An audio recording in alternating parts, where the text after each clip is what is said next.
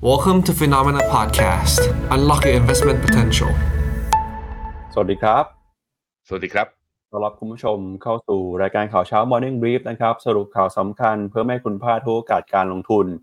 วันพุธที่ 11 ตุลาคมนะครับ มาเจอกับเรา 2 คน ผมปั๊บจุรติคันติพะโล และพี่แบงค์ใช้นนทการจันนันท์ครับ สวัสดีครับพี่แบงค์ครับ สวัสดีครับครับครับ ครับพอน่าสนใจนะครับในช่วงนี้เราเห็นการปรับตัวขึ้นมาอย่างต่อเนื่องของตลาดหุ้นทั่วโลกเลยทีเดียว เมื่อวานนี้นะครับตลาดหุ้นสหรัฐก็เดินหน้าปรับตัวบวกขึ้นไปต่อ แล้วก็ตลาดหุ้นของยุโรปครับบวกขึ้นมาได้ค่อนข้างร้อนแรงทีเดียว บวกขึ้นมาส่วนใหญ่เนี่ยมากกว่า 1 เกือบ2%เลยนะครับกลายเป็นวันที่บวกขึ้นมาร้อนแรงที่สุดวันหนึ่งในรอบปีนี้เลย ขณะที่หุ้นของเอเชียนะครับก็ค่อยๆ ปรับตัวบวกขึ้นมา เมื่อวานนี้ที่น่าสนใจคือดัชนีหุ้นจีนที่ซื้อขายกันอยู่ในตลาดหุ้นสหรัฐนะครับ ปรับตัวบวกขึ้นมาได้มากกว่า 3%เลยครับ สาเหตุมาจากการส่งสัญญาณ กระตุ้นเศรษฐกิจครั้งใหม่ของทางการจีนนะครับ วันนี้จะมีเรื่องอะไรบ้างเดี๋ยวเราจะมาวิเคราะห์กัน นอกจากนี้เนี่ยเมื่อวานนี้นะครับก็มีการออกมาปรับมุมมอง การเติบโตเศรษฐกิจโลกนะครับของ IMF ที่แม้ว่าจะมองเศรษฐกิจโลกเติบโตเท่าเดิม แต่ไปปรับเพิ่มนะครับโอกาสการเติบโตมากขึ้นของเศรษฐกิจสหรัฐอเมริกา รวมไปถึงครับกับกันไปลดการเติบโตนะครับเป้าของ GDP จากฝั่งจีนแล้วก็ยุโรปนะครับ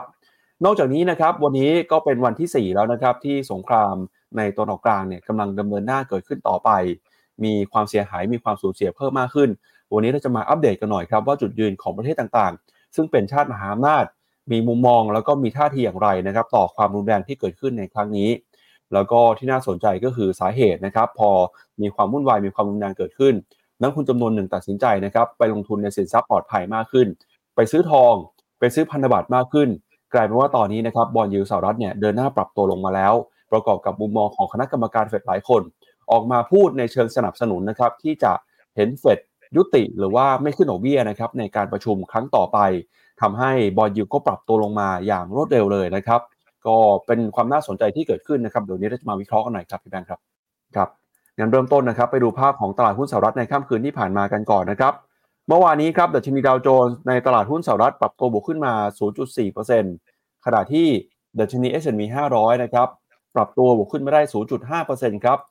ส่วนดัชนี NASDAQ นะครับซึ่งเป็นหุ้นในกลุ่มเทคโนโลยี ปรับตัวบวกขึ้นมา 0.5%เช่นกัน หุ้นขนาดกลางขนาดเล็กเมื่อวานนี้ก็ปรับตัวบวกขึ้นมาได้นะครับ 1.1%ส่วน Wix Index ตอนนี้ก็เดินหน้าปรับตัวลงมาอย่างต่อเนื่องเลยนะครับมาอยู่ที่ 17.03 จุด แม้ว่าจะมีความขัดแย้งมีความรุนแรงในตะวันออกกลาง แต่ตลาดหุ้นสหรัฐดูเหมือนว่า จะไม่กังวลกันสักเท่าไหร่ แล้วก็มองว่าเรื่องนี้นะครับอาจจะไม่ส่งผลมากนักต่อโลกการลงทุน แล้วก็เรื่องของเศรษฐกิจครับถ้าไปดูในตลาดหุ้นสหรัฐก็รีบาวมาสามวันทำการติดแล้วนะฮะกำลังชนที่เส้นค่าเฉลี่ยอ่า200 วันอยู่ ถ้าผ่านขึ้นมาได้ดาวโจนส์ก็ดูดีมากขึ้น แต่ดาวโจนส์ดูดีมากขึ้นเนี่ยน่าสนใจถึงคือตัวนี้ S&P 500 เนี่ยหลังจากที่ลงมาเกือบๆจะทดสอบเส้นค่าเฉลี่ย200 วันนะไม่หลุดลงมาแล้วก็เริ่มดีด buy signal เนี่ยเริ่มตัดขึ้นมา แต่ว่าเป็นการตัดขึ้นมาอยู่ในโซนที่ต่ำกว่าเส้นศูนย์นะฮะ RSI ล่าสุดเช้านี้อยู่ที่เหนือเส้น 50 แล้ว ตัว S&P 500 ขึ้นมายืนเหนือเส้นค่าเฉลี่ย 20 วัน แล้วก็ neck line ที่ผมตีไว้ว่าเป็น head and shoulder นะไหลหัวไหลเนี่ย เหมือนจะทะลุ neck line พยายามขึ้นมาได้ จริงๆ แล้วภายในวันเนี่ยเห็นว่าไส้เทียนยาวคือดัชนีดา S&P 500 เนี่ยบวกมากกว่า1%นะก่อนจะมีแรงขายและย่อลงมาแต่ยังไงก็ยังปิดบวกอยู่ เพราะนั้นทรงของตลาดหุ้นสหรัฐดูดีมากขึ้นนะครับตัว NASDAQ ครับก็ไซด์เวดาวกรอบนี้นะที่ทำไว้ก็ไม่ได้ลงมาทดสอบกรอบล่างแล้วก็ดีดกลับขึ้นมา ภาพคล้ายๆกับ S&P 500 คือ RSI ขึ้นมาเหนือ 50 แล้วก็ตัว MACD เนี่ยตัดขึ้นมาได้ buy signal อีกรอบหนึ่ง ตอนนี้ขึ้นไปยังไม่ยัง ผ่านเส้นค่าเฉลี่ย 20 วันก็จริง แต่ว่ามีเส้นค่าเฉลี่ย 100 กับเส้นค่าเฉลี่ย 50 วันเนี่ยที่เป็นแนวต้านสำคัญอยู่ ดูมีลุ้นเหมือนกัน เพราะว่าสาเหตุก็คือว่าบอลยิวเริ่มมีการปรับตัวลงมานะครับวิกซินเด็กนะครับหลังจากที่ดีดขึ้นไปแล้วทะลุ 20 จุดเมื่อวันพุธที่ผ่านมานะต้องบอกว่าหลังจากวันเสาร์วันอาทิตย์ที่การประทะกันระหว่างกลุ่มฮามาสกับทางอิสราเอลเนี่ยบอลยิวไม่ได้ดีดไม่ได้มีเมื่อวาน ตั้งแต่วันจันทร์กับวันอังคารเนี่ยไม่มีวันไหนดีดเกิน 20 จุด แสดงให้เห็นว่าตลาดไม่ได้กังวลกับประเด็นการปะทะกัน แล้วก็ไม่ได้กังวลว่าสงครามจะบานปลายไปมากกว่านี้ นั่นจึงทำให้ตัว VIX Index ปรับตัวลงอย่างต่อเนื่อง ล่าสุดเมื่อวานนี้ก็ลงมาต่ำกว่าเส้นค่าเฉลี่ย 200 วันนะครับอยู่ที่ 17.02 จุด ในขณะที่ Dollar Index นั้นนะครับดักกลับมาลงมาเนี่ยต่ำกว่าเส้นค่าเฉลี่ย 20 วันเป็นครั้งแรกนะตั้งแต่ทะลุขึ้นไปเมื่อสิ้นเดือนสิงหาที่ผ่านมา การปรับตัวย่อของ Dollar Index ตัวนี้จะทำให้สินทรัพย์เสี่ยงนะอย่างหุ้นทั้งอเมริกาทั้งยุโรป แล้วก็หุ้นเอเชียเนี่ยมีโอกาสที่จะไปต่อได้ด้วยเช่นเดียวกันนะครับอะอันนี้เป็นตัวสัญญาณที่ดี คราวนี้ทำไมดอลลาร์ถึงอ่อนค่าลงมา ที่เห็นแล้วก็น่าสนใจก็คือว่าบอลยูสองปีของสหรัฐนั้น ลงมาเทรดต่ำกว่า 5%แล้วฮะตอนนี้อยู่ที่ 4.9 ในขณะที่บอลยู10 ปีนั้นลงมาอยู่ที่ 4.639อ่าเปอร์เซ็นต์ ก็แปลว่าปรับลงมาจากจุดสูงสุดแล้วอย่างน้อยๆ ก็ประมาณ 25 basis point การที่ bond yield ลงเนี่ยก็เปิดโอกาสนะครับให้ตัวดอลลาร์เนี่ยอ่อนค่า ถามว่า bond yield ลงมาได้ เพราะอะไรก็มีความเห็นเมื่อวันจันทร์กับวันอังคารที่ผ่านมานะ คุณราฟาเอลบอสติกเฟดประธานเฟดสาขาแอตแลนตาเนี่ยให้ความเห็นไว้ว่าเฟดไม่มีความจำเป็นที่จะต้องขึ้นดอกเบี้ยอีกต่อไป ให้เงินเฟ้อกลับขึ้นไปที่ 2%ที่ผ่านมาคือใช้นโยบาย การขึ้นดอกเบี้ยเนี่ยเพียงพอแล้วไก่คนหนึ่งก็คือคุณอ่าคุณอะไรนะลอร่าเมสเตอร์ก็มีออกมาบอกแล้วก็ยืนยันเป็นในทางเดียวกัน ก็บอกว่าอ่าการที่บอลยิวของสหรัฐพุ่งมาสูงแบบเนี้ยก็เปิดโอกาสให้เฟดไม่จำเป็นต้องขึ้นดอกเบี้ย การพออะคุณคุณแลลี่ลอโลรี่กันอ่าครับคุณลารี่โลแกนเฟดสาขาดัลลัสนะก็ออกมาในทิศทางเดียวกันว่าบอลยูดีขึ้นไปอย่างเงี้ยเฟดก็ไม่จำเป็นต้องจะไปขึ้นดอกเบี้ยตัวสั้นเพราะตัวยาวมันอาจจะดีดโดยปริยายอยู่แล้วนั้นความเห็นสองคน ซึ่งมีผลต่อการเขาเป็นคณะกรรมการที่มีสิทธิ์โหวตในที่ประชุมด้วยเนี่ย พอเห็นอย่างนี้ปุ๊บตลาดก็เลยเอ้า อย่างนี้โอกาสที่เฟดจะขึ้นดอกเบี้ยก็น้อยลงไปอีกสิบอลยูก็เลยมีการปรับตัวลงมา แต่ว่ามันก็ย้อนแย้งกันนิดนึงนะ ก็คือ เออคุณลอรี่แกบอกว่า ถ้าบอลยูสิบปีที่เราเห็นที่หน้าจอเนี่ยดีดขึ้นไปเฟดไม่จำเป็นต้องจะขึ้นดอกเบี้ย แต่ bond yield พอพอดอนยูได้ยินคำนี้ปุ๊บ bond yield ลง เอาลงแล้วก็แปลว่าขึ้นดอกเบี้ยหรือเปล่ามันก็ยังมีคำถามแบบนี้อยู่เล็ก ๆ เหมือนกันนะครับ ครับ ไปดูต่อนะครับที่ตลาดหุ้นของยุโรปบ้างครับน่าสนใจคือเมื่อวานนี้ตลาดหุ้นยุโรปปรับตัวบวกขึ้นมาได้ค่อนข้างดีทีเดียวนะครับดัชนี DAX ของเยอรมนีบวกขึ้นมาได้เกือบ 2%เลยครับ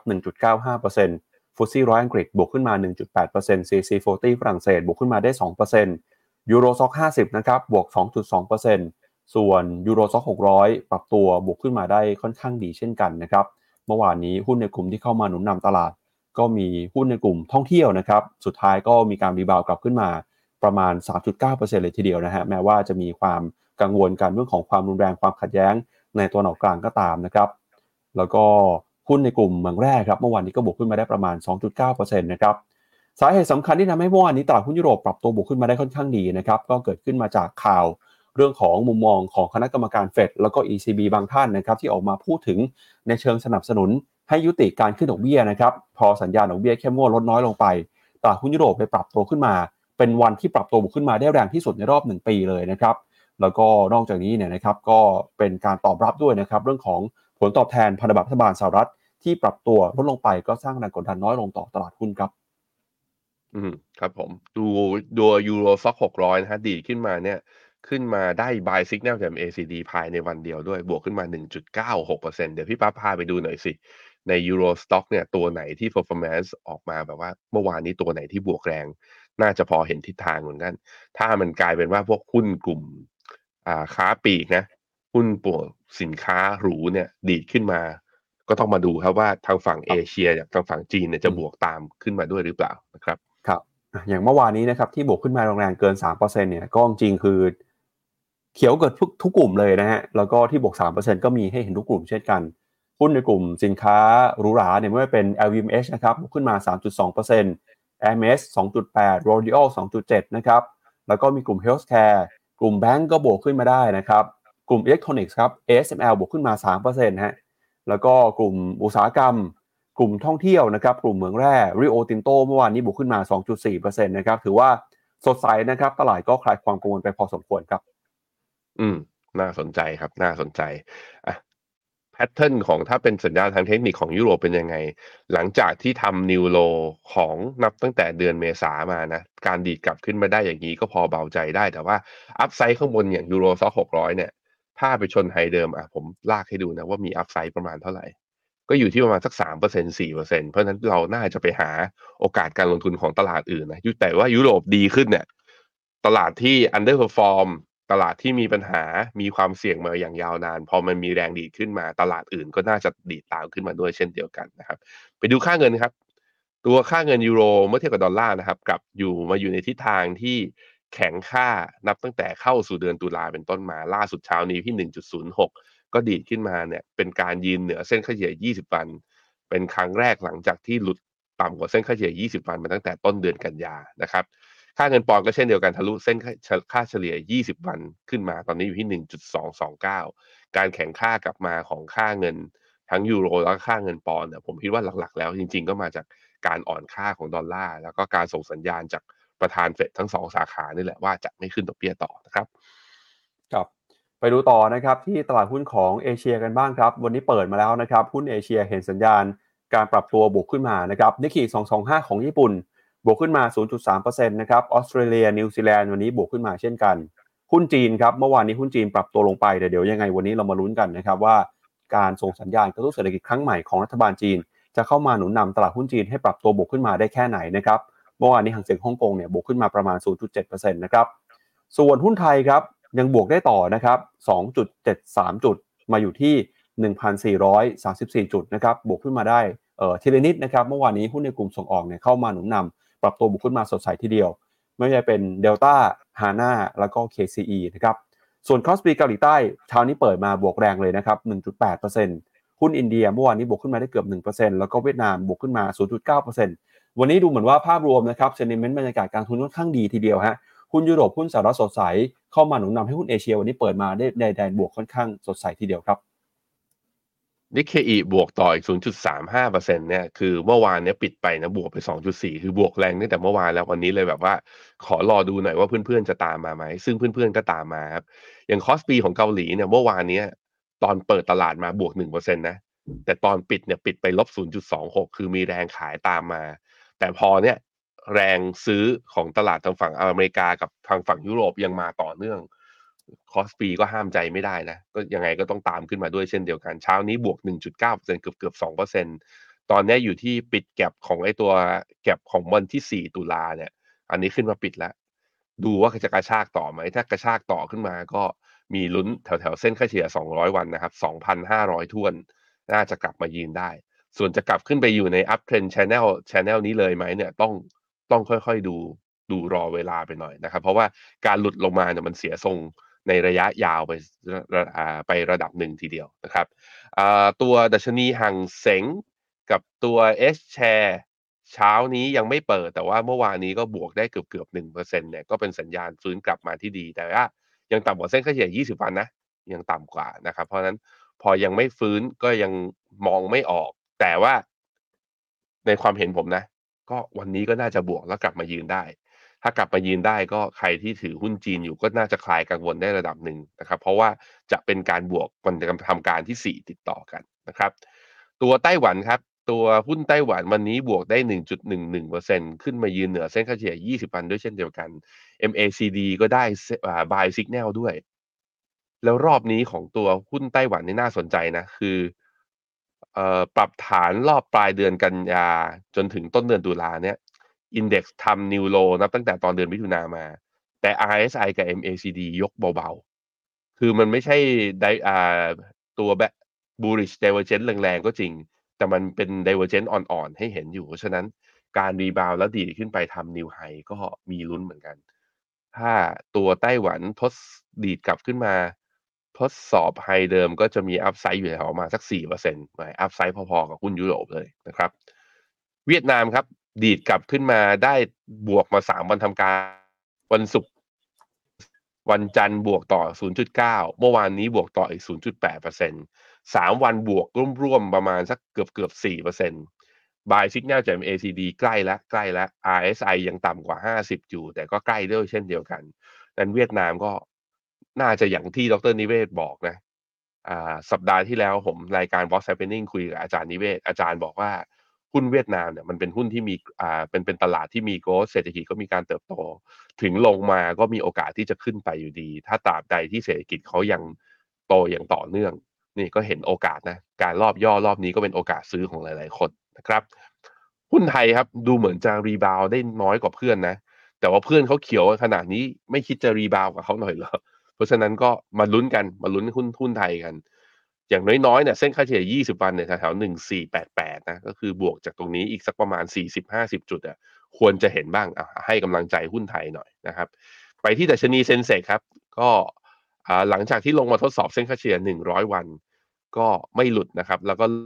กลับขึ้นมา ผมคิดว่าอินเดียก็เป็นอีกตลาดหนึ่งที่น่าทยอยสะสมด้วยเช่นเดียวกันครับ สุดท้ายไปดูค่าเงินบาทหน่อย เงินบาทกลับมาอยู่ในโซนกลับมาแข็งค่าแล้ว แข็งค่าเริ่มจริง ๆ ก็คือเริ่มจากวันอังคาร เมื่อวานนี้เนี่ยแข็งค่าลงมาประมาณ 0.96%เช้านี้แข็งค่าต่อมาอยู่ที่ 36.5 ขอต่ำกว่าเส้นค่าเฉลี่ย 20 วันนะ เราน่าจะเห็นโฟล์ของต่างชาติ เริ่มหยุดขายแล้วกลับมาทำงาน นั่นแปลว่าหุ้นไทยก็จะมีโอกาสดีดขึ้นได้แรงจากจุดนี้ด้วยเช่นเดียวกัน ก็เป็นการบวกระยะสั้นๆ อย่างน้อยๆนะ ก็มีความหวังเรื่องนี้รอติดตามกันครับกลับไปดูราคาทองคำกันหน่อยนะครับ ล่าสุดครับราคาทองคำในตลาดโลกเช้านี้ ซื้อขายกันอยู่ที่ 1,860 ดอลลาร์ต่อทรัลล์ครับ ราคาทองคำช่วงนี้เนี่ยก็ยังคงเดินหน้าปรับตัวบวกขึ้นมาได้อย่างต่อเนื่องนะครับ หลังจากที่ตลาดมีมุมมองในเชิงบวก เนื่องจากทองคำก็เป็นสินทรัพย์ปลอดภัยนะครับที่สามารถรักษามูลค่าได้ในช่วงที่เกิดเหตุการณ์ความไม่สงบ เกิดเหตุการณ์สงครามหรือว่าความขัดแย้งนะครับส่วนทิศทางของราคาน้ำมันครับล่าสุดราคาน้ำมันก็ค่อยๆ ชะลอตัวลงมาแล้วนะครับ หยุดลดช่วงบวกลงไปแล้วครับ เช้านี้ราคาน้ำมันดิบในตลาดโลก WTI 86 ดอลลาร์เบรนท์นะครับ 87 ดอลลาร์ครับ แม้ว่าก่อนหน้านี้ราคาน้ำมันจะพุ่งขึ้นมาจากความกังวลเรื่องของความขัดแย้ง ในตะวันออกกลางที่จะยืดเยื้อ แต่ตลาดเริ่มมีการประเมินท่าทีนะครับ แล้วก็ดูเหมือนว่าจะไม่กังวลเรื่องของ supplyที่จะถูกกระทบจากสงครามรอบนี้สักเท่าไหร่นัก เนื่องจากทั้งอิสราเอลเนี่ยนะครับมีกำลังการผลิตประมาณ 3 0 0 0 0 0 บาร์เรลต่อวัน ส่วนปาเลสไตน์เนี่ยแทบจะไม่มีสัดส่วนสำคัญ ต่อการผลิตน้ำมันของตลาดโลกเลย ราคาน้ำมันก็เลยไม่ได้มีการเปลี่ยนแปลงอย่างมีนัยสำคัญนะครับ หลังจากเข้าสู่วันที่ 2 แล้วก็วันที่ 3 ของสงครามในครั้งนี้ครับ อืมครับผมอะดูราคาทองนะฮะที่ดีดขึ้นมาตอนแรกเนี่ยเป็นเรื่องของกลัวสงคราม แต่ทองอาจจะไม่ลงก็เพราะว่าดอลลาร์เริ่มอ่อนพอดีด้วยเช่นเดียวกัน คือ สงครามเกิดดอลลาร์อ่าทองก็อาจจะวิ่ง สงครามไม่เกิด เงินเฟอ้อไม่สูง ฟดไม่ขึ้นดอกเบี้ยดอลลาร์อ่อน ทองก็มีโอกาสเด้งอยู่ดี เพราะว่าไอตอนที่ลงเนี่ยลงมาแรงดูดิแท่งแดงติดต่อกันเยอะขนาดนี้ อย่างน้อยๆนะเส้นค่าเฉลี่ย 20 วันแถวๆประมาณ 18 ตอนนี้ 1879 ก็คือมีอัพไซด์ประมาณสักเกือบเกือบ 20 เหรียญน่าจะต้องขึ้นไปทดสอบ ล่าสุดก็ถ้าวันนี้ปิดบวกได้อีกวันหนึ่งก็ MACD ก็จะได้ buy signal ออกมาด้วยเช่นเดียวกัน แล้วผมก็บอกไอตอนที่มันดีดดีดลงมาไอตอนที่มันร่วงลงมาเนี่ยราคาทอง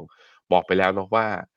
RSI เนี่ยในกราฟรายวันเนี่ยไม่เคยเห็นร่วงลงมาแรงขนาดนี้มาก่อน มันก็เลยเป็นที่มาที่ว่าทองอาจจะมีโอกาสในการดีดกลับได้ ซึ่งก็เห็นแล้ว ก็เพราะนั้นแนวที่หนึ่งครับหนึ่งแปดแปดศูนย์แนวที่สองคือเนี่ยที่เป็น downtrend line เส้นสีแดงที่ผมตีไว้ ระยะเวลาผ่านมาก็อาจจะแถวๆ สักหนึ่งพันเก้าร้อยท่วน แนวต้านจิตวิทยามีโอกาสนะครับเดี๋ยวมัน UTI ครับหลังจากที่ดิ่งลงมาแรงพอได้มีเรื่องว่า ความตึงเครียดตรงอิสราเอลนะ ก็ทำให้ราคาน้ำมันนั้นมีการดีกลับขึ้นมา แต่ไปต่อได้เยอะไหมก็ไปต่อไปได้ เพราะว่าเอาจริง ๆ แล้วมันยังไม่ได้เป็นสงครามที่กระจายไปที่ภูมิภาค และกระทบกับผู้ผลิต แล้วก็ผู้ส่งออกน้ำมันที่อยู่ทางฝั่งตะวันออกกลางขนาดนั้น แต่ตลาดก็ยังไม่ไว้ใจถึงการดีดขึ้นมาเมื่อวันจันทร์นั้น จึงยังไม่ได้มีแรงขายเยอะ แล้วก็ราคาเนี่ยยังยืนเหนือเส้นค่าเฉลี่ย 50 วันอยู่ ถ้าต่ำกว่าเส้นค่าเฉลี่ย 50 วัน ซึ่งตอนนี้อยู่ที่แถวๆประมาณสัก 85 เหรียญเนี่ย ถ้าร่วงลงมาอีกรอบหนึ่งอย่างเงี้ย ผมคิดว่าก็จะยิ่งมั่นใจได้มากขึ้นว่าบอลยูอาจจะร่วงลงมา ดอลลาร์อาจจะอ่อน แล้วหุ้นก็มีโอกาสวิ่งต่อนะครับ เพราะนั้นช่วงนี้ก็อย่าลืมนะ จริง ๆ แล้วตั้งแต่วันศุกร์นี้เป็นต้นไปเนี่ย ตลาดหุ้นอเมริกาจะประกาศงบหุ้นหลายตัวเนี่ยจะประกาศงบ โดยที่วันศุกร์นี้ซึ่งเป็นวันที่เราหยุดนะ United Health JP Morgan Wells Fargo BlackRock แล้วก็ Citigroup เนี่ยก็จะเห็นว่าหุ้นกลุ่มธนาคารเนี่ยหลาย ๆ ตัวงบจะออกมาแล้ว แล้วเดี๋ยวเรามาบอกกันให้ว่าวันจันทร์เนี่ยงบออกมาแล้วสวยหน้าตาดีขนาดไหนนะครับครับจริง ๆ เมื่อวานนี้ก็มีหุ้นบางตัวที่เริ่มจะทยอยประกาศผลประกอบการกันไปแล้วด้วยนะครับเดี๋ยวพาคุณผู้ชมไปดูตารางแผนที่ประกาศงบกันหน่อยฮะเมื่อวานนี้มีหุ้นของเ e ปซี่ครับปรากฏเมื่อวานนี้เ e ปซี่งบออกมาดีกว่าคาดนะครับแล้วเดี๋ยวให้พี่แบงค์พาไปดูภาพชาร์ตกัน ส่วน วันพฤหัสนะครับจะมีหุ้นในกลุ่มสายการบินครับแล้วก็วันศุกร์อย่างที่พี่แบงค์บอกไปนะครับเป็นหุ้นในกลุ่มสถาบันการเงิน ไม่ว่าจะเป็น JP Morgan United Health Citigroup BlackRock Wells Fargo ครับซึ่งเป็นธนาคารสำคัญของสหรัฐอเมริกาด้วยเดี๋ยวไปดูเ e ปซี่หน่อยนะครับเ e ปซี่ประกาศงบแล้วหุ้นตอบรับกันแค่ไหน อาจจะเป็นหนึ่งในตัวชี้วัดนะครับถึงการประกาศผลประกอบการของไตรมาสสามที่กำลังจะเกิดขึ้นในเร็วๆนี้ครับ ครับผมปรากฏว่าเอ่อเป๊ปซี่เนี่ยกำกำไรออกมาดีกว่าคาดนะครับ ตลาดคาดไปที่ 2.1 เหรียญต่อหุ้นออกมาจริงคือ 2.25 ถ้าเทียบกับไตรมาสก่อนหน้านี้เนี่ยตลาดคาดการว่าจะออกมาที่ประมาณสัก 1.9 ออกมาจริง 2 เพราะนั้นโตเมื่อเทียบกับไตรมาสก่อน และโตมากกว่าที่นักวิเคราะห์คาด ก็จึงทำให้ตัวราคานั้นดีขึ้นมาเนี่ยปิดบวกนะอยู่ที่ 1.88 เพราะนั้นก็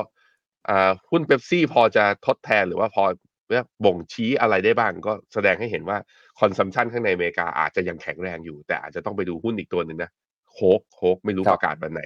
น่าจะสัปดาห์หน้าโค้กยังไม่ประกาศนะฮะใช่ครับ ครับผมอ่าอีกหนึ่ง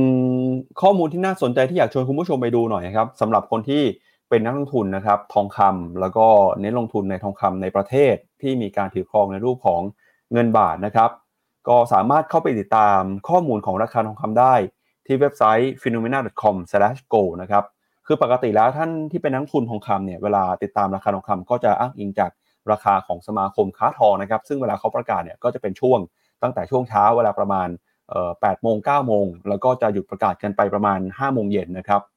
แต่ในเว็บไซต์ finnomena.com/gold เนี่ยเรา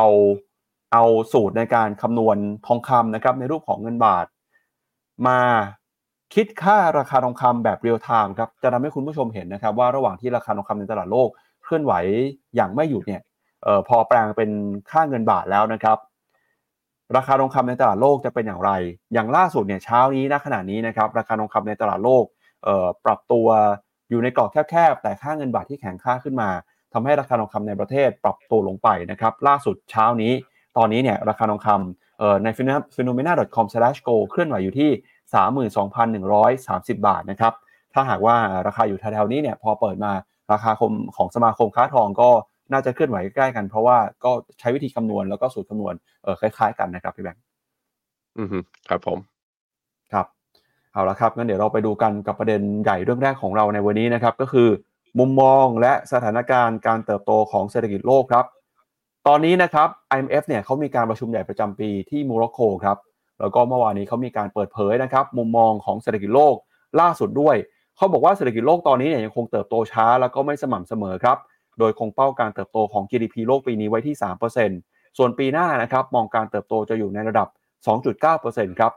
อย่างไรก็ตามนะครับ สิ่งที่น่ากังวลก็คือเงินเฟ้อยังคงอยู่สูงนะครับ แล้วก็สงครามระหว่างรัสเซียกับยูเครนก็เป็นปัจจัยสำคัญ ที่ยังไม่ได้เพิ่มเข้ามาในประมาณการครั้งนี้คือ สงครามในตัวนออกกลางนะครับ แล้วก็ความตึงเครียดนะครับยังคงมีอยู่ เพราะฉะนั้นเนี่ยทาง IMF ก็เลยค่อนข้างกังวลกันกับการเติบโตของเศรษฐกิจโลกนะครับ โดยประเมินนะครับว่ามีความเติบโตไม่สม่ำเสมอไม่เท่ากันนะครับในบรรดาประเทศต่างๆ แล้วก็ในอุตสาหกรรมต่างๆ ด้วย โดยมองสหรัฐนะครับ ปีนี้เนี่ยน่าสนใจครับเติบโตมากขึ้น เป้าปีนี้ 2.1 เป้าปีหน้านะครับอยู่ที่เอ่อ1.5 ครับ ส่วนจีนครับถูกหันเป้าลงมาปีนี้มองเหลือโต 5%ปีหน้ามองโต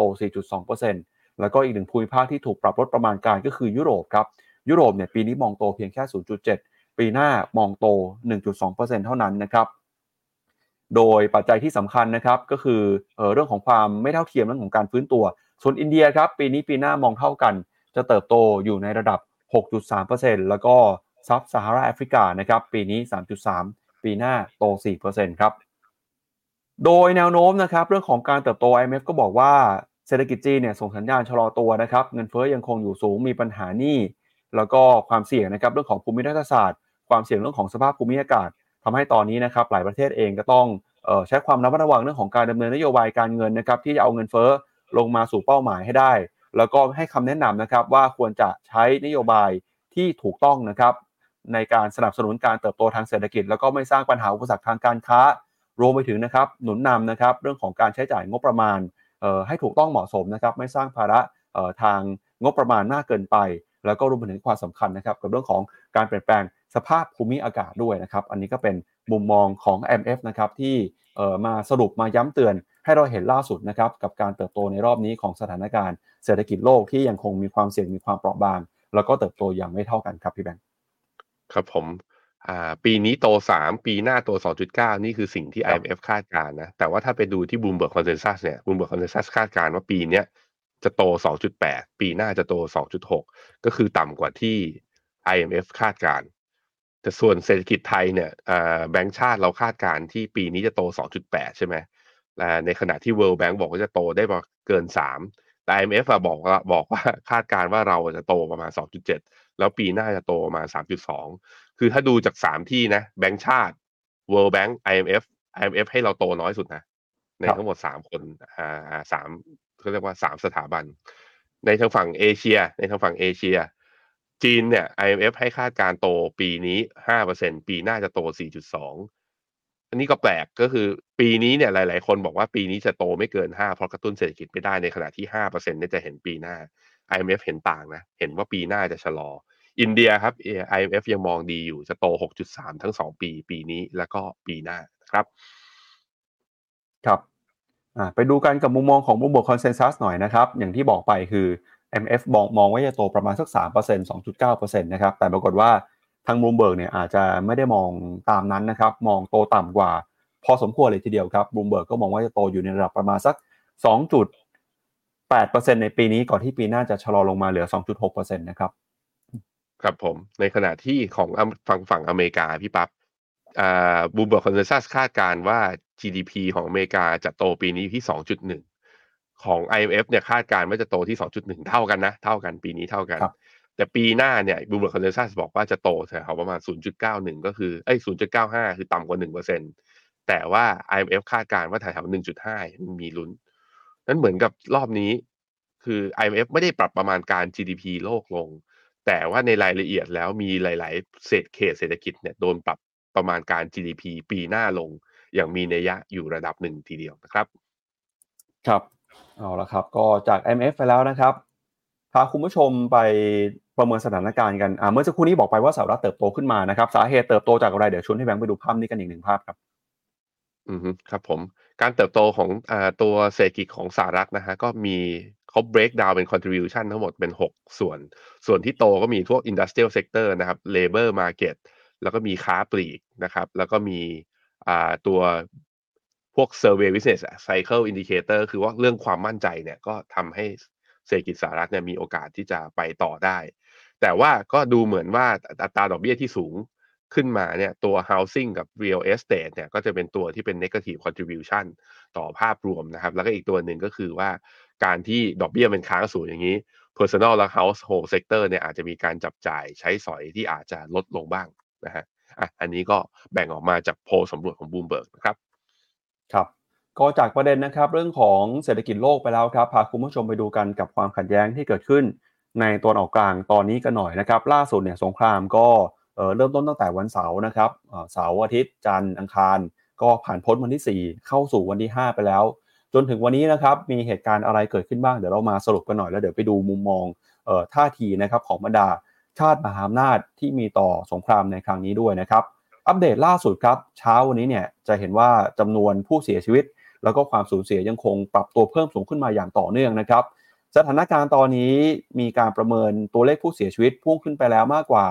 1,700 รายครับแล้วก็อิสราเอลนะครับตอนนี้ก็ได้มีการยึดชายแดนฉนวนกาซาได้ทั้งหมดแล้ว ขณะที่กลุ่มฮามาสก็ออกมาข่มขู่นะครับว่าจะสังหารตัวประกันที่ถูกจับกลุ่มไว้สำนักข่าวต่างประเทศรายงานนะครับว่า ในวันที่ 10 ตุลาคม การต่อสู้เนี่ยยังมีท่าทีนะครับที่รุนแรงต่อไม่มีแนวโน้มว่าจะยุติลงไปเลย อิสราเอลยังคงปิดกั้นชายแดนแล้วก็โจมตีทางอากาศ ถล่มฉนวนกาซาอย่างรุนแรง เป็นส่วนหนึ่งของปฏิบัติการล้างแค้นนะครับหลังจากที่กลุ่มเตรุวุฒฮามาสเปิดฉากโจมตีครั้งใหญ่มากที่สุดในรอบกว่า 70 ปี ใส่หลายเมืองทางใต้ของอิสราเอลนะครับเมื่อวันเสาร์ที่ผ่านมา แล้วก็มีการส่งนักรบติดอาวุธ ไปสังหาร และลักพาตัวผู้คนด้วยนะครับ การโจมตีในครั้งนี้นะครับมีการยิงจรวดมากกว่า 5,000 ลูก แล้วก็รวมไปถึงนะครับมีจำนวนผู้เสียชีวิตเดินหน้าปรับตัวเพิ่มขึ้นมาเรื่อยๆ อิสราเอลนะครับเรียกรมพลพลทหารกำลังสำรองถึง 3 0 0แสนนายทำให้เกิดความกังวลนะครับว่าจะมีการโจมตีในภาคพื้นดิน แล้วก็เสี่ยงเกิดการประทะกันนะครับทำให้ ตัวเลขผู้เสียชีวิตแล้วก็ความสูญเสีย อาจจะเพิ่มขึ้นไปมากกว่านี้อีกก็ได้นะครับปฏิกิริยาจากนานาชาติครับตอนนี้เนี่ยสหรัฐเองก็ได้มีการมอบเงินช่วยเหลือให้กับอิสราเอลนะครับรวมไปถึงประกาศแจ้งความช่วยเหลือ ทางด้านความมั่นคงพิเศษเพิ่มเติมด้วย แต่ก็ยังยืนยันนะครับว่าจะไม่ส่งทหารเข้าไปช่วยรบในอิสราเอลแต่อย่างใดขณะที่สหภาพยุโรปนะครับถอนคำพูดที่ประกาศก่อนหน้านี้ ว่าจะระงับความช่วยเหลือให้กับชาวปาเลสไตน์ที่เคยให้มาตลอด หลังจากมีหลายประเทศรวมถึงฝรั่งเศสกับสเปน ออกมาคัดค้านนะครับ โดยห้าชาติมหาอำนาจครับตอนนี้เนี่ยได้มีการร่วมกันออกแถลงการณ์แสดงจุดยืนเคียงข้างอิสราเอลนะครับแล้วก็นายกรัฐมนตรีของอิสราเอลเนี่ยคุณเบนจามินเนทันยาฮูออกมาประกาศว่าอิสราเอลจะเปลี่ยนแปลงโฉมหน้าของตอนออกกลาง ด้วยการตอบโต้กลุ่มฮามาสให้สาสมนะครับมุมมองตอนนี้นะครับสหรัฐมีการส่งกองเรือฝูงรบเข้าไปอออยู่ในประชิดพื้นที่นะครับที่มีความขัดแย้ง ขณะที่ในฝั่งของอังกฤษก็ออกมาประกาศว่า จะยืนเคียงข้างอิสราเอลนะครับ ส่วน 5 ชาติมหาอำนาจครับ ประกอบไปด้วยสหรัฐอเมริกา สหรัฐอาณาจักร และผู้นำอีก 3 ประเทศ ก็ยังร่วมกันออกแถลงการประนามกลุ่มฮามาสแล้วก็การก่อการร้ายในครั้งนี้นะครับ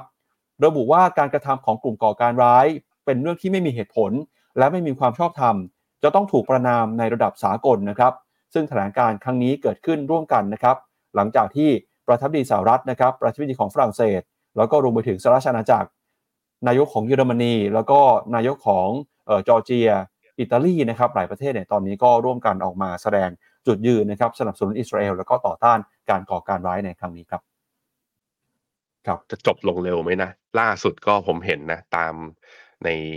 X ในแพลตฟอร์ม X เนี่ยก็มีการบอกว่าอิสราเอลก็แจ้งไปยังอิหร่านด้วยว่ารถบรรทุกสเสบียงหรือความช่วยเหลือใด ๆ ที่กำลังจะไปที่ฉนวนกาซาจะถูกทำลายนะ จะถูกกีดกันก็คือพยายามที่จะปิดล้อมฉนวนกาซาเพื่อบีบให้กลับมาต่อรอง แล้วก็คือกลับมายุติในขณะที่ทางฝั่งกลุ่มฮามาสก็บอกว่าถ้ายังโจมตีโดยสุ่มแรนดอม และทำร้ายประชาชนอยู่นี้ ก็อาจจะมีการแบบว่าออกมาสังหารตัวประกันที่อยู่ข้างในโอ้โหหูกันแบบนี้ค่อนข้างรุนแรง แต่ผมคิดว่า ในอดีตที่ผ่านมาก็ คือมันมีความเรียกว่ามันมีความตึงเครียดกันอยู่ค่อนข้างมากอยู่แล้ว รอบนี้เนี่ยผมคิดว่าความพยายามของอิสราเอลคือ พยายามที่จะจบให้ได้ ให้ได้รวดเร็ว แต่ก็ยังตอบไม่ได้นะว่ามันจะลุกลามจริงหรือเปล่านะครับครับเดี๋ยวไปดูข้อมูลที่น่าสนใจเรื่องของสงครามในครั้งนี้หน่อยนะครับ สงครามครั้งนี้เนี่ยนอกจากจะมีแง่มุมการปะทะกันโดยตรงนะครับระหว่างอิสราเอลกับกลุ่มฮามาสแล้ว อีกแง่มุมหนึ่งเอ่อก็ดูเหมือนว่าจะเป็นสงครามตัวแทนด้วยนะครับเป็น proxy war ที่แต่ละฝ่ายเนี่ยก็มีชาติมหาอำนาจสนับสนุนหรือว่าเอ่อให้ความช่วยเหลืออยู่นะครับโดยพ้องยิ่งทางอิสราเอล ปัจจุบันเนี่ยมี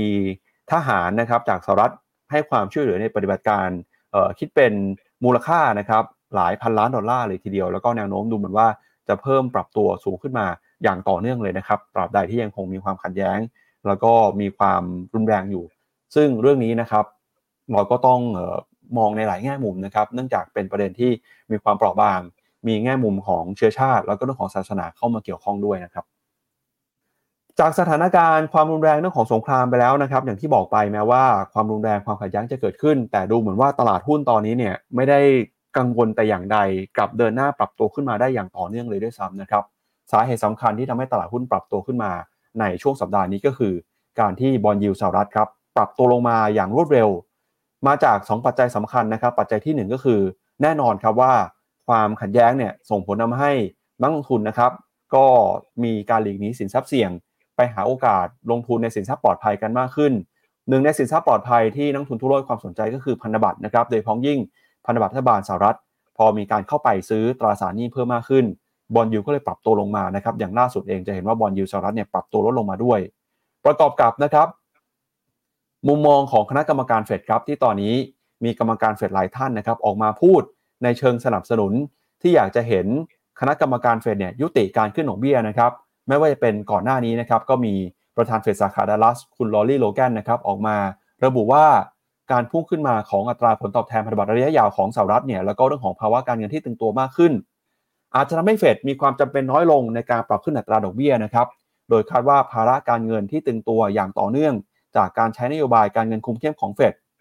จะทำให้ความจำเป็นนะครับในการใช้อัตราดอกเบี้ยที่สูงเนี่ยลดน้อยลงไป แล้วก็บอกด้วยนะครับว่า แม้ว่าเงินเฟ้อยังคงเป็นเรื่องสำคัญอยู่ แต่ตอนนี้แรงกดดันลดน้อยลงไปแล้วนะครับ ส่วนเมื่อวานนี้ครับก็มีกรรมการเฟดอีกท่านหนึ่งคือคุณราฟาเอลบอสติกประธานเฟดสาขาแอตแลนตาออกมาพูดในเชิงสนับสนุนเช่นกันครับว่าเฟดไม่มีความจำเป็นที่จะต้องปรับขึ้นอัตราดอกเบี้ยต่อไป โดยคิดนะครับว่า การปรับขึ้นดอกเบี้ยเพื่อให้เงินเฟ้อลงมาสู่เป้าหมายเนี่ยตอนนี้นะครับอาจจะมีความจำเป็นน้อยลงเพราะว่าเฟดที่ผ่านมาก็ใช้นโยบายการเงินเข้มงวดมาเพียงพอแล้ว แล้วก็มีผลกระทบอีกมากครับจากการปรับขึ้นอัตราดอกเบี้ยของเฟดในช่วงที่ผ่านมา ที่เรายังไม่เห็นในขณะนี้นะครับ ปัจจุบันเศรษฐกิจยังคงมีแรงขับเคลื่อนอยู่มาก ซึ่งจะช่วยดูดซับผลกระทบ จากการคุมเข้มด้านนโยบายการเงินของเฟดแล้วก็ช่วยเศรษฐกิจนะครับชะลอตัวลง แต่ก็เป็นการชะลอตัวลงแบบไม่เข้าสู่ภาวะถดถอยนะครับ แล้วก็มีการแสดงความคิดเห็นเรื่องของสงครามในครั้งนี้ด้วยนะครับ ก็บอกว่าสงครามในตอนออกกลางเนี่ยสร้างความไม่แน่นอนต่อเศรษฐกิจโลก แล้วก็เศรษฐกิจสหรัฐนะครับทำให้มีการพิจารณาครับเฟดจำเป็นต้องพิจารณา เกี่ยวกับภาวะตลาดแล้วก็การลงทุนนะครับในเรื่องของการใช้นโยบาย ก็ถือว่าเป็นท่าทีนะครับของคณะกรรมการเฟดที่ส่งสัญญาณในเชิงบวกมากขึ้น ตลาดหุ้นก็เลยมีการปรับตัวบวกขึ้นมาตอบรับนะครับกับเหตุการณ์ที่เกิดขึ้นในรอบนี้ครับ อือฮึครับผมอะเราไปดูตัว Fed Fund Futures หน่อยนะครับ การประชุมครั้งหน้าวันที่ 1 พฤศจิกายนเนี่ยตอนนี้โอกาสอยู่ที่ 85.4%ที่เฟดจะคงดอกเบี้ยนะครับ แล้วก็การประชุมครั้งสุดท้ายของปีคือวันที่ 13 ธันวานี้ โอกาสสูงมากกว่าประมาณ 70%ทีเดียวที่เฟดจะคงดอกเบี้ย ในขณะที่ก็มีความเห็นของคนกลุ่มหนึ่งส่วนน้อยประมาณสัก 26%นะครับ ที่คิดว่าเฟดจะขึ้นดอกเบี้ยอีกอย่างน้อยๆ ก็คือ 1 ครั้งคือ 25 basis point ถ้าไปดูเป็น probability ในระยะยาวๆ เลยก็จะเห็นว่า กว่าที่เฟดจะลดดอกเบี้ยคือโอกาสที่จะลดดอกเบี้ยมากกว่า 50%เนี่ยอยู่ที่วันที่ 12 มิถุนาคือ ครึ่งปีแรกตลาดยังเชื่อว่าเฟดจะคงดอกเบี้ยไว้อยู่ที่ระดับนี้ไม่ขึ้นไปมากกว่านี้แล้วเพราะนั้นเรื่อง thesis หรือพอระยะเวลาผ่านไปมากมากขึ้นเรื่อยๆ thesis ที่ว่าตรงเนี้ยคือจุดพีคของดอกเบี้ย มันเริ่มเห็นชัดมากขึ้นว่าอาจจะเป็นจริง เมื่อเป็นอย่างนั้นมันแปลว่ามันจะเปิดโอกาสการลงทุนในตลาดหุ้นได้นะสถิติย้อนหลังทีม investment ของ FINNOMENA บอกไว้ด้วยเหมือนกันว่า แค่ดอกเบี้ยหยุดขึ้น ตลาดหุ้นก็สามารถที่จะกลับเข้าสู่โหมดของขาขึ้นได้อีกครั้งหนึ่ง แถมไตรมาสสี่นี้เป็นไตรมาสที่เป็น high season นะ ตลาดหุ้นมักจะบวกได้ในไตรมาสสี่โดยเฉพาะหุ้นอเมริกา เพราะนั้นก็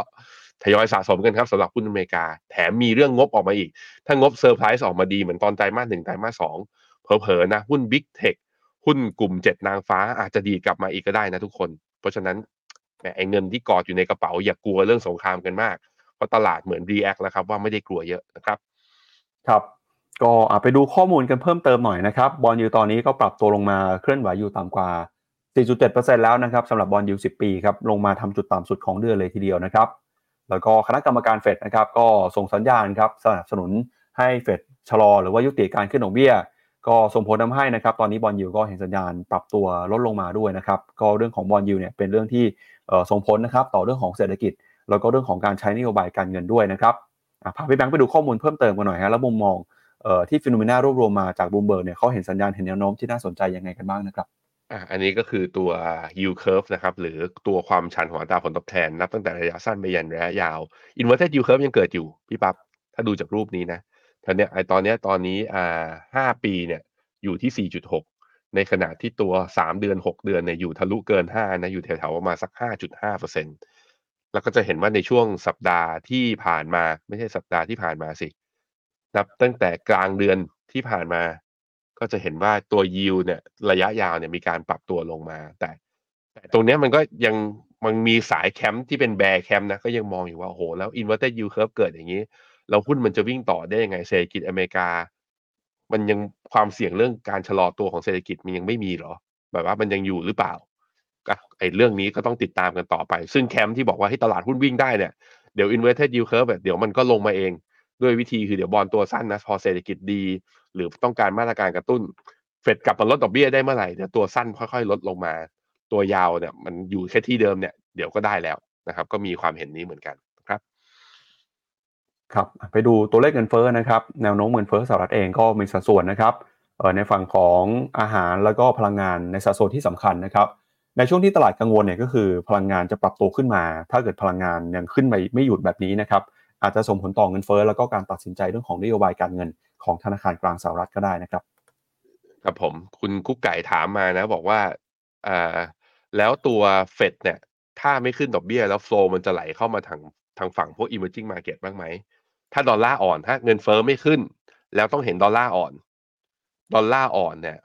อ่า หุ้นแถวแถว emerging market เนี่ยจะได้ประโยชน์ด้วย แต่ emerging ได้ประโยชน์เนี่ยมันไม่แน่ใจเหมือนกันว่าจีนจะได้ประโยชน์จากเรื่องนี้หรือเปล่า เพราะจีนก็มีปัจจัยเฉพาะของตัวเองโดยเฉพาะภาคอสังหาที่คนยังกังวลอยู่ แต่ว่าถ้าเป็นตลาดอื่นๆ นอกเหนือจากจีนเนี่ยผมคิดว่าก็น่าจะมี fund flow ไหลเข้า ซึ่งคุณจอร์ดี้นะ hint ไว้นะบอกอินเดียเนี่ยกราฟสวย แตะเส้นค่าเฉลี่ย 50 วัน 3 ครั้งเด้งทุกครั้ง ครั้งนี้ก็เช่นเดียวกันอะเนี่ยเป็นหนึ่งตลาดใน emerging market ที่ถ้าสนใจนะเราเชื่อว่า ฟดไม่ขึ้นดอกเบี้ย ดอลลาร์อ่อนจะได้ประโยชน์จาก emerging market หุ้นอินเดียก็น่าสนใจด้วยเช่นเดียวกันครับครับไปดูข้อมูลเพิ่มเติมนะครับ เรื่องของเศรษฐกิจจีนครับล่าสุดนะครับ จีนมีการส่งสัญญาณใช้นโยบายกระตุ้นเศรษฐกิจเพิ่มมากขึ้นทำให้เมื่อวานนี้ครับหุ้นจีนในฝั่งของดัชนี NASDAQ Golden Dragon China นะครับที่ซื้อขายกันในตลาดหุ้นสหรัฐ ปรับตัวบวกขึ้นมาได้มากกว่า 3%เลยนะครับ เดี๋ยวชวนที่แบงค์ไปดูภาพ ชาร์ตของราคาตลาดหุ้นจีน ที่ซื้อขายในต่างประเทศเมื่อคืนนี้หน่อยเลยเดี๋ยวไปดูกันว่าเช้านี้เปิดมาหุ้นจีนจะเป็นยังไงนะครับครับผมเริ่มจากตัว เริ่มจากตัว NASDAQ Golden Dragon China นะครับเมื่อวานนี้บวกได้ 3.14%ในขณะที่คลานแชร์ CSI China Internet เอดัชนีหุ้นเทคอีกตัวหนึ่งนะบวกได้ 3.41% แล้วก็ตัว MSCI China Clean Technology คือเป็นสายพลังงานสะอาดเนี่ยก็บวกได้ 1%แต่ตัวที่ยังไม่บวกคือนี่ตัว Star Tech ก็คือหุ้นเทคจีนเนี่ยที่เป็นพวกขนาดกลางขนาดเล็กเนี่ยยังไม่ได้ฟื้น แต่ตัวใหญ่ๆ เริ่มฟื้นดี3%แปลว่าเช้านี้คือหุ้นเอเชียทางฝั่งเอเชียน่าจะบวกด้วยเดี๋ยวผมพาไปดูหน่อยสิครับอ่าเปิดมาแล้วครับบวกครับเนี่ยครับ บวกได้1.8%ในขณะที่ S share บวกได้2%กลับไปยืนเหนือเส้นค่าเฉลี่ย200วันแล้วได้ buy signal จาก ACD อีกครั้งหนึ่งเฮ้ยหุ้นจีนดูมีความหวังมากขึ้นทุกคนครับ อืมยังไงก็ตามดูเหมือนเอ๊ะทำไมเมื่อคืนนี้เอ่อฝั่งของหุ้นต่างประเทศแล้วก็เอชแชร์บวกได้ดี แต่หุ้นในจีนแผ่นดินใหญ่อาจจะบวกน้อยกว่านะครับเซี่ยงไฮ้บวก 0.4 เช้านี้ไชน่า A50 บวก 0.6 แล้วก็เอ่อห่างเสงนะฮะบวก 1.5 เดี๋ยวดู CSI 300หน่อยครับพี่แบงค์เป็นยังไงบ้างครับ ครับผมตัว CSI 300 เช้านี้บวกได้ 0.5%นะฮะ เมื่อวานนี้ร่วงลงไป 0.775 วันนี้บวกมา 0.5 มันเลยยังแบบว่าแท่งยังไม่สวย เหมือนกับรอบนี้การ rebound รอบนี้พี่พี่ปับ๊บที่ฮั่งเส็งจะบวกแรงกว่าที่จีน Mainland ผมคิดว่าน่าจะเป็นเพราะข้อหุ้น tech จากการที่เฟดจะไม่ขึ้นดอกเบี้ย แล้วหุ้น growth เลยเด้งกลับมาได้แรงกว่านะครับครับไปดูสถานการณ์เรื่องของเศรษฐกิจจีนหน่อยนะครับทำไมตลาดถึงกลับมามีความหวัง แล้วก็มีแรงซื้อกลับขึ้นมาในรอบนี้นะครับสำนักข่าวบูมเบิร์กก็รายงานว่าตอนนี้รัฐบาลจีนนะครับกำลังจะพิจารณา ใช้มาตรการกระตุ้นเศรษฐกิจนะครับ ผ่านการกระตุ้นทางการคลังครับล่าสุดเนี่ยดูเหมือนว่าในแผนงบประมาณของปีที่กำลังจะเข้ามาถึงนะครับ รัฐบาลมีแผนว่าจะใช้นโยบายทางการคลังแบบขาดดุลเพิ่มมากขึ้นครับ โดยอาจจะใช้เงินอย่างน้อยเนี่ยหล้านล้านอยู่หรือประมาณ 137,000 ล้านดอลลาร์นะครับ ในการเข้าไปสนับสนุนให้เกิดการลงทุนโครงสร้างพื้นฐาน แล้วก็โครงการต่างๆนะครับเมื่อเป็นโครงการเรื่องของน้ำ โครงการเรื่องของออสิ่งปลูกสร้างต่างๆ ซึ่งความคาดหวังนี้นะครับ จะทำให้เศรษฐกิจจีนฟื้นกลับขึ้นมาได้ แล้วก็การใช้งบประมาณขาดดุลครั้งนี้เนี่ยถือว่าเป็นการเพิ่มสัดส่วนการขาดดุลนะครับ มากกว่า 3%ครับจากแคปที่เคยกำหนดไว้ในช่วงของเดือนมีนาคมครับ พอมีการประกาศออกมาแบบนี้นะครับ ก็ส่งผลทำให้ตลาดเองกลับมามีความเคลื่อนไหวคึกคักนะครับ ทุกคนทราบวันดีว่าตอนนี้เศรษฐกิจจีนกำลังมีปัญหาครับ โดยพ้องยิ่งจากภาคอสังหาริมทรัพย์ที่ส่งสัญญาณชะลอตัว ประชาชนก็ขาดความมั่นใจนะครับ แล้วก็รัฐบาลเองพยายามจะใช้นโยบายที่มีอยู่ ไม่ว่าจะเป็นนโยบายการเงิน ผ่านการปรับลดอัตรา การการสำรองของธนาคาร การลดอัตราดอกเบี้ยอ้างอิง แต่ก็ไม่สามารถทำให้เศรษฐกิจจีนฟื้นกลับขึ้นมาได้ แล้วก็ล่าสุดนะครับจำเป็นต้องใช้นโยบายการคลังแบบเข้มงวด ก็คือกระตุ้นเศรษฐกิจเพิ่มมากขึ้นนะครับเพื่อให้เศรษฐกิจจะฟื้นตัวขึ้นมาได้ เพราะว่าตอนนี้นะครับจีนเนี่ยเองกำลังเผชิญกับปัญหามีการถูกปรับลดประมาณการการเติบโตเศรษฐกิจ จากเดิมก่อนหน้านี้ได้เคยมองว่าจีนจะสามารถเติบโตได้เกิน 6%ตอนนี้เกือบทุกค่ายเลยครับ ปรับลดเป้าจีนลงมา ส่วนใหญ่เนี่ยจะมองอยู่ที่โตประมาณ 5%หรือว่าตอนนี้มีบางส่วนก็บอกว่าเศรษฐกิจจีนอาจจะโตได้ไม่ถึง 5%แล้วนะครับ เพราะฉะนั้นการใช้นโยบายการเงินจำเป็นต้องเข้ามาสนับสนุนควบคู่ไปกับนโยบายการคลังที่จะต้องเพิ่มสัดส่วนการลงทุนด้วยครับครับไปดูตัวเลขประมาณการการเติบโตของเศรษฐกิจจีนในรอบนี้หน่อยนะครับว่าตลาดประเมินเป็นยังไงบ้างแล้วก็แนวโน้มในอนาคต น่ากังวลแค่ไหนครับเดี๋ยวชวนที่แบงค์ไปดูตัวเลขนะครับครับผมปีนี้โต 5%ปี 2024 ปี 2025 จะโต 4.5 คือต่ำกว่าเป้านะครับ ซึ่งการต่ำกว่า 5%นั่นแปลว่าจีนที่ forecast กันว่าจะกลับมาเป็นมหาจะว่าไม่ใช่กลับมาเป็นมหาอำนาจจะกลายเป็นมหาอำนาจแซงจากอเมริกาจากการ GDP ที่โตเนี่ยต่ำกว่า 5 ก็แปลว่าเลื่อนออกไปเขาบอกว่าภายในปี 2030 ใช่ไหมจีนจะ GDP โตกว่า ดูแล้วมันเริ่มยากและมีความท้าทายอยู่นะครับ อะไปดูที่ budget deficit นะครับ ก็ตอนนี้ขาดดุลอยู่ที่ประมาณสักเท่าไหร่เนี่ยมีทั้งเรื่อง special local government bond นี่ก็คือว่าเป็นการออกบอลออกมาเพื่อสนับสนุนออกเนี่ยออกมาชั่วคราวเนี่ยจะเห็นว่าตั้งแต่ปี 2020 จนถึงปี 2023 ก็คือด้วยเหตุการณ์ของโควิดนะก็เลยต้องออก ไอตัวเรียกว่าทำงบประมาณขาดดุลเนี่ยมหาศาลขึ้นมาเพื่อกระตุ้นแล้วก็พยุงเศรษฐกิจไว้ คิดเป็นประมาณครึ่งหนึ่งของตัว official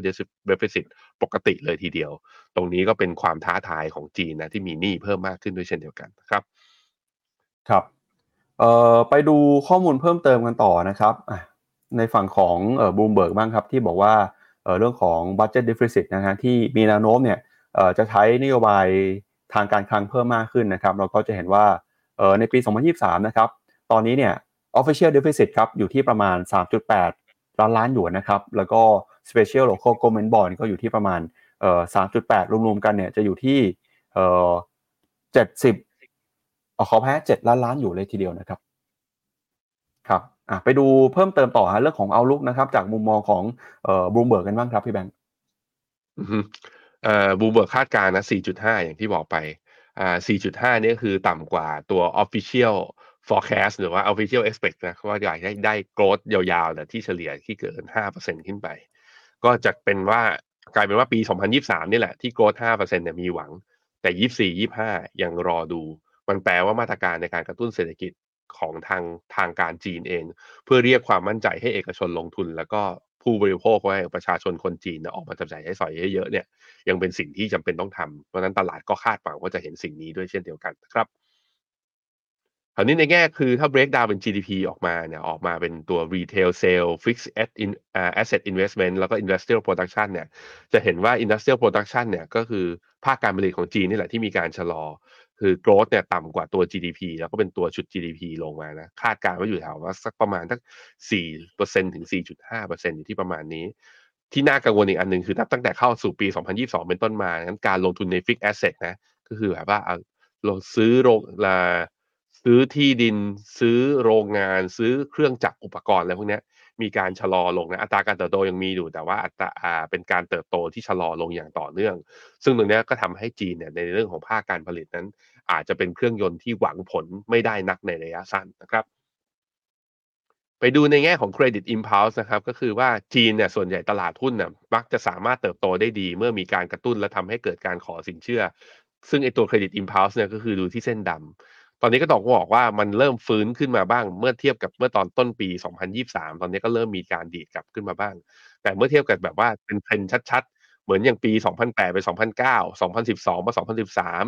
2015 มา 2016 หรือปี 2018 มาปี 2020 เนี่ยที่ Credit Impulse คือกระตุ้นยาวๆ ยาวๆ แบบนั้นนะแล้วทำให้เกิดเทรนที่ตลาดหุ้นเป็นขาขึ้นรอบนี้ก็ยังไม่ได้เห็นชัดขนาดนั้นครับ ครับ เอาละครับ จากเรื่องของจีนนะครับ พาคุณผู้ชมไปดูกันกับอีกหนึ่งเรื่องที่น่าสนใจฮะก็ที่ผ่านมาเราพูดกันมาในหลากหลายสินทรัพย์นะครับ เวลาที่มีข่าวความเคลื่อนไหวในโลกการลงทุนเนี่ยไม่ว่าเป็นกองทุนรวมหรือว่า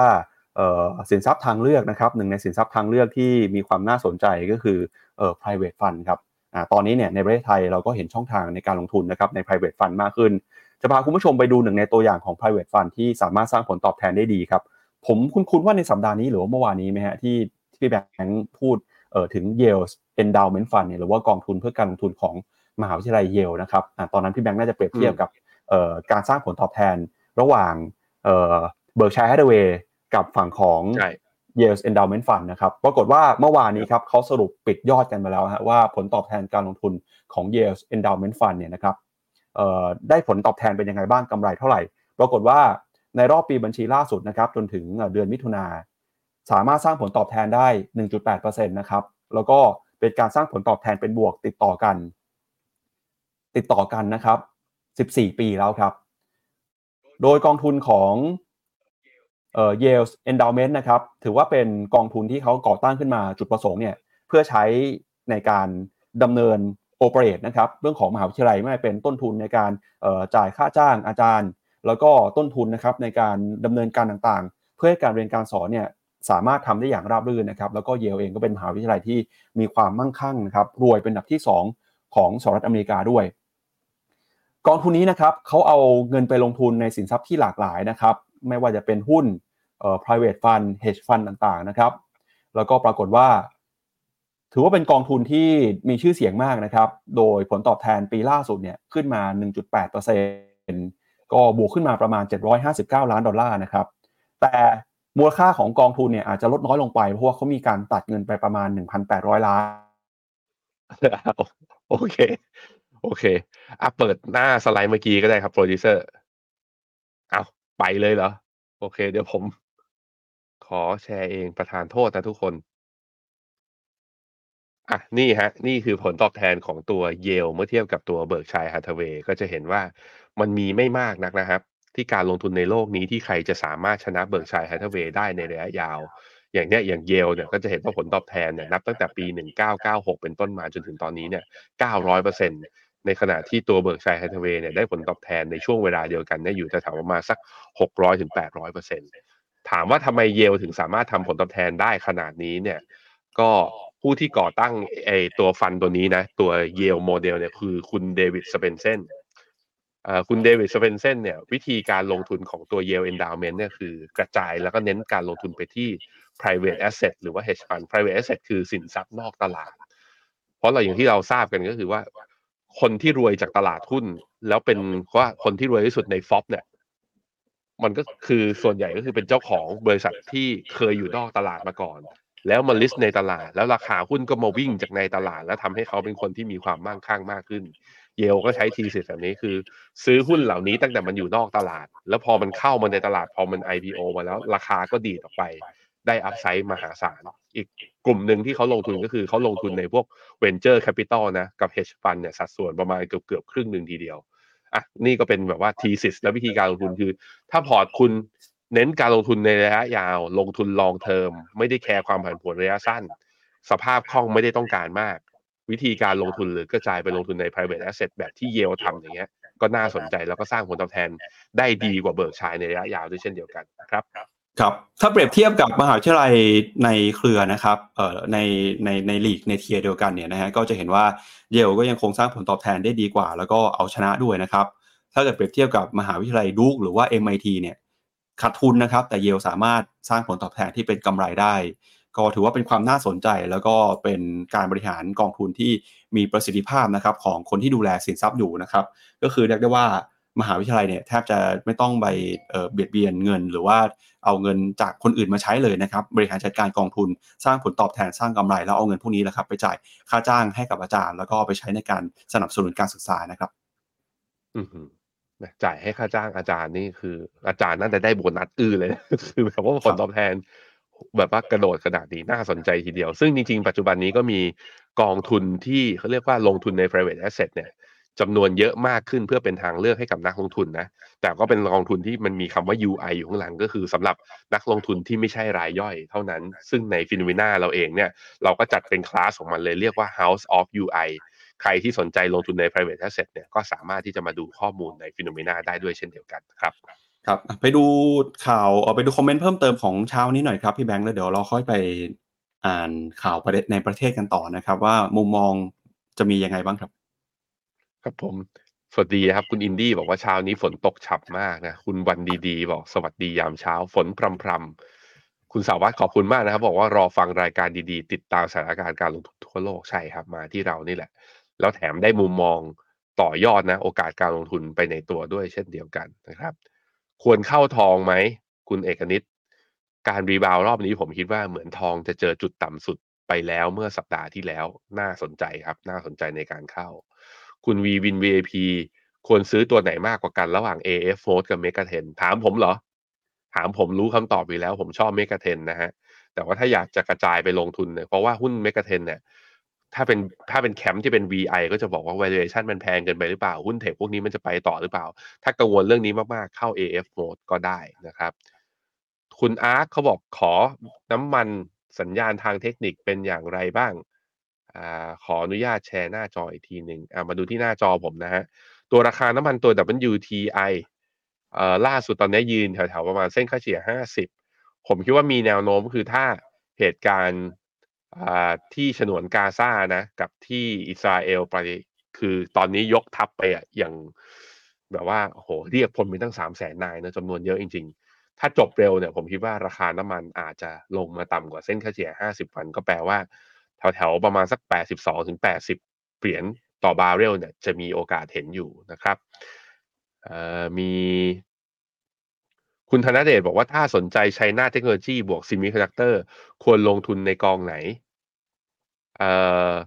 ตัว TMB China Technology Star 50 เนี่ยมันเป็น tech หุ้น tech ขนาดเล็ก ไม่ใช่หุ้น tech ขนาดใหญ่ เพราะฉะนั้นถ้าอยากได้ตัว tech ขนาดใหญ่ที่แบบว่าดีดแรงๆ ตอนเนี้ย ก็ต้องไปเอาอย่างพวก China Tech ตัวอื่นๆนะฮะไม่ใช่ไม่ใช่ไม่ใช่ตัว Star Tech ส่วน Semiconductor ก็มีหลาย ๆ กองเลยนะครับ ที่ไปลงทุนแล้วก็ล้อกับตัว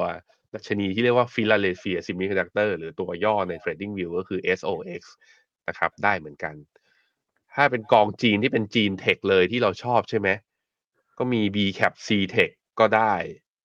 หรือจะเป็นอย่าง K China อย่างเงี้ย ก็เป็นล้อไปกับ MSCI แล้วก็มีหุ้นเทคอยู่ข้างในเนี่ยใส่สัดส่วนใน Top 10 Holding จำนวนเยอะ ๆ ก็ได้เหมือนกัน นี่ผมนี่คุณเจษมาบอกมุมมองนะ คุณเจษเขามองว่าดอกเบี้ยเนี่ยเฟดจะไม่ขึ้นแล้วบอลยิวน่าจะผ่านจุดพีคไปแล้ว ถ้าเป็นอย่างนั้นหุ้นโลกกับหุ้นสหรัฐน่าจะกลับเข้าขาขึ้นในไตรมาสสี่ต่อเนื่องจนถึงปีหน้า โดยเฉพาะหุ้นโกลดที่ลงแรงจากแรงกดดันจากดอกเบี้ยมาก่อนหน้านี้ หุ้นโกลดไม่ได้ลงคือหุ้นโกลดปีนี้ขึ้นแรงนะพี่เจษแต่ว่าใช่มันลงแรงมาตอนปี 2022 ก็อาจจะมีเขาเรียกว่าอัพไซด์เพิ่มเติม ผมเห็นด้วยในมุมที่ว่าถ้าเป็นผมก็ลงกองเมกะเทน นะครับ มีใครอีกไหม ระหว่างอินเดียคุณแพทนารี ระหว่างอินเดียกับเวียดนามถ้ามีอยู่เข้าเพิ่มได้ไหม เข้าได้ ทั้งคู่เลย ตอนนี้ก็เหมือนตลาดย่อลงมาแล้วก็เริ่มมีสัญญาณการกลับตัวให้เห็นบ้างครับโอเคครับพี่ปั๊บไปกันครับชวนที่แบงค์ไปดูภาพของตลาดหุ้นไทยกันหน่อยครับ ล่าสุดนะครับ แม้ว่าจะมีความรุนแรงเกิดขึ้นในตะวันออกกลาง แล้วก็สร้างแรงกดดันต่อ ตลาดหุ้นทั่วโลกเนี่ยแต่ดูเหมือนว่าหุ้นไทยนะครับอาจจะไม่ได้กังวลในประเด็นเรื่องนี้สักเท่าไหร่นักนะครับ ล่าสุดนะครับเมื่อวานนี้ดัชนีฝั่งของตลาดหุ้นไทยเซ็ตอินดี x เนี่ยก็ปรับตัวขึ้นมาอยู่ในแดนบวกได้นะครับได้บวกขึ้นมาได้ประมาณ 2.7 จุดมาอยู่ที่ 1,437 37 จุดนะครับมุมมองของนักวิเคราะห์ครับก็ประเมินว่าผลกระทบที่เกิดขึ้นกับสงครามในครั้งนี้เนี่ยอาจจะไม่รุนแรงแล้วก็ไม่ส่งผลกระทบต่อตลาดหุ้นไทยมากเท่าไหร่นัก โดยคุณสรพลวิระเมธุเมธิกุลจากบริษัทหลักทรัพย์กสิกรไทยนะครับ ก็บอกว่าสงครามอิสราเอลไม่กระทบตลาดหุ้นไทยมาก เนื่องจากเป็นประเทศที่ค่อนข้างห่างไกลไทยนะครับ แต่ถ้าหากเกิดในภูมิภาคเดียวกับไทยเนี่ยตลาดหุ้นจะกระทบมากกว่า โดยอดีตนะครับผลกระทบต่อตลาดหุ้นทั่วโลกอยู่ในระดับประมาณ 1-2%เท่านั้น แล้วก็ค่อนข้างจบเร็วครับไม่เกิน 1-2 สัปดาห์ ตลาดก็จะปรับตัวขึ้นมาเกือบหมดนะครับส่วนที่มีความกังวลว่าชาวตะวันออกกลางนะครับจะมาท่องเที่ยวไทยน้อยลง คุณบอมก็บอกว่า ชาวตะวันออกกลางส่วนใหญ่ที่เดินทางมาไทยนะครับหรือว่ามารักษาพยาบาลในบ้านเราเนี่ยคือสหรัฐอาหรับเอมิเรตส์คูเวตแล้วก็โอมาน ซึ่งไม่ได้เป็นฝั่งที่รับผลกระทบนะครับจากสงครามในครั้งนี้มากนัก เพราะฉะนั้นผลกระทบในหุ้นกลุ่มโรงพยาบาลก็เชื่อว่าน่าจะมีจำกัดนะครับ แล้วก็ขณะที่มุมมองของหลักทรัพย์ด่วนต้านะครับคุณนัทพลคำถาเครือครับก็บอกว่าเออถ้าดูจากสถิติย้อนหลังของสงครามในที่มันผ่านมาเนี่ยนะครับสงครามครั้งนี้ถือว่าพื้นที่ค่อนข้างจำกัดนะครับ แล้วก็ มีการต่อสู้ยืดเยื้อมาหลายสิบปีแล้วนะครับ ก็ประเมินว่า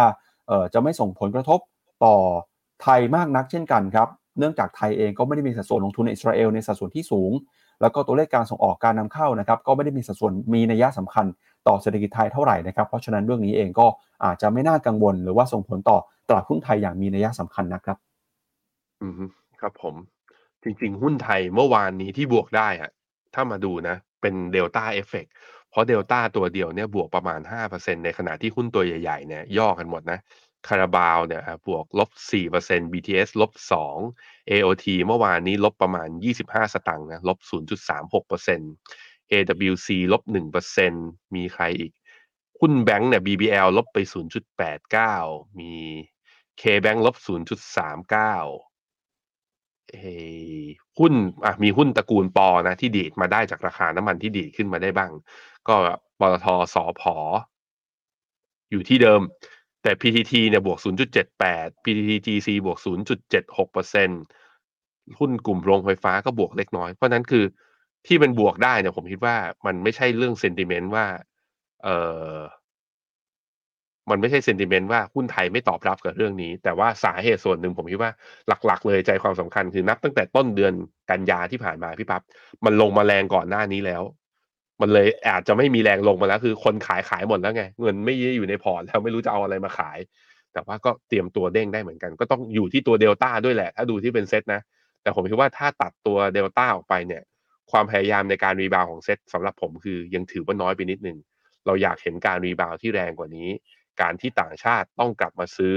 มากกว่านี้อย่างจริง ๆ จังๆอะไปดูหน่อยว่าต่างชาติเป็นยังไงบ้าง ต่างชาติตั้งแต่ต้นปีจนถึงเมื่อวานนี้นะครับ ขายหนึ่งแสนหพันล้าน เฉพาะเดือนตุลานะยังไม่ผ่านครึ่งเดือนเลย ขายไปเจ็ดพันล้าน เมื่อวานนี้ยังขายต่ออีกพันสองต่างชาติขายแบบนี้ถามจริงๆเหอะแล้วหุ้นไทยจะขึ้นได้ยังไงเพราะฉะนั้นหยุดขายก่อนไม่งั้นหุ้นเด้งไม่ได้นะครับ ครับ เอาละครับ ก็ก่อนจากกันไปวันนี้นะครับ ช่วงนี้เป็นโอกาสที่คุณผู้ชมหลายคนนะครับ เตรียมตัวจะซื้อกองทุนลดหย่อนภาษีนะครับ ก่อนที่จะจบสิ้นปีนี้ไป ใครที่กำลังมองหาโอกาสการลงทุนอยู่นะครับ ทางฟิโนเมนาก็มีโพยกองทุนครับ รายชื่อกองทุนที่เราคัดสรรกันมาอย่างดีแล้วนะครับ ก็จากประมาณ 500 กองทุนที่มีอยู่ในตลาดเนี่ย เราก็คัดกรองมาจนเหลืออยู่ที่ประมาณเอ่อ10 20กองทุนนะครับ ให้คุณผู้ชมสามารถเลือกกันได้นะครับ มีหลากหลายประเภทเลยทีเดียว ทั้ง S S F แล้วก็ R M F นะครับเข้าไปดูข้อมูลได้ที่เว็บไซต์ phenomena.com ครับครับ และนี่ก็เป็นทั้งหมดนะครับของรายการข่าวเช้า Morning Brief วันนี้ครับเราสองคนและทีมงานลาคุณผู้ชมไปก่อนนะครับสวัสดีครับ สวัสดีครับ ในโลกของการลงทุนทุกคนเปรียบเสมือนนักเดินทาง คุณหลักเป็นนักเดินทางสายไหน มีเงินแต่ไม่มีเวลา เลยไม่รู้ว่าจะเริ่มต้นเส้นทางสายการลงทุนยังไง วันนี้มีคำตอบกับ p h e n o m e n a e x c l u s i v e บริการที่ปรึกษาการเงินส่วนตัว ที่พร้อมช่วยให้นักลงทุนทุกคนไปถึงเป้าหมายการลงทุน สนใจสมัครที่ f i n o m e f i n o m e n a e x c l u s i v e หรือ line at finomina.port คำเตือน ผู้ลงทุนควรทำความเข้าใจลักษณะสินค้า เงื่อนไขผลตอบแทน และความเสี่ยงก่อนตัดสินใจลงทุน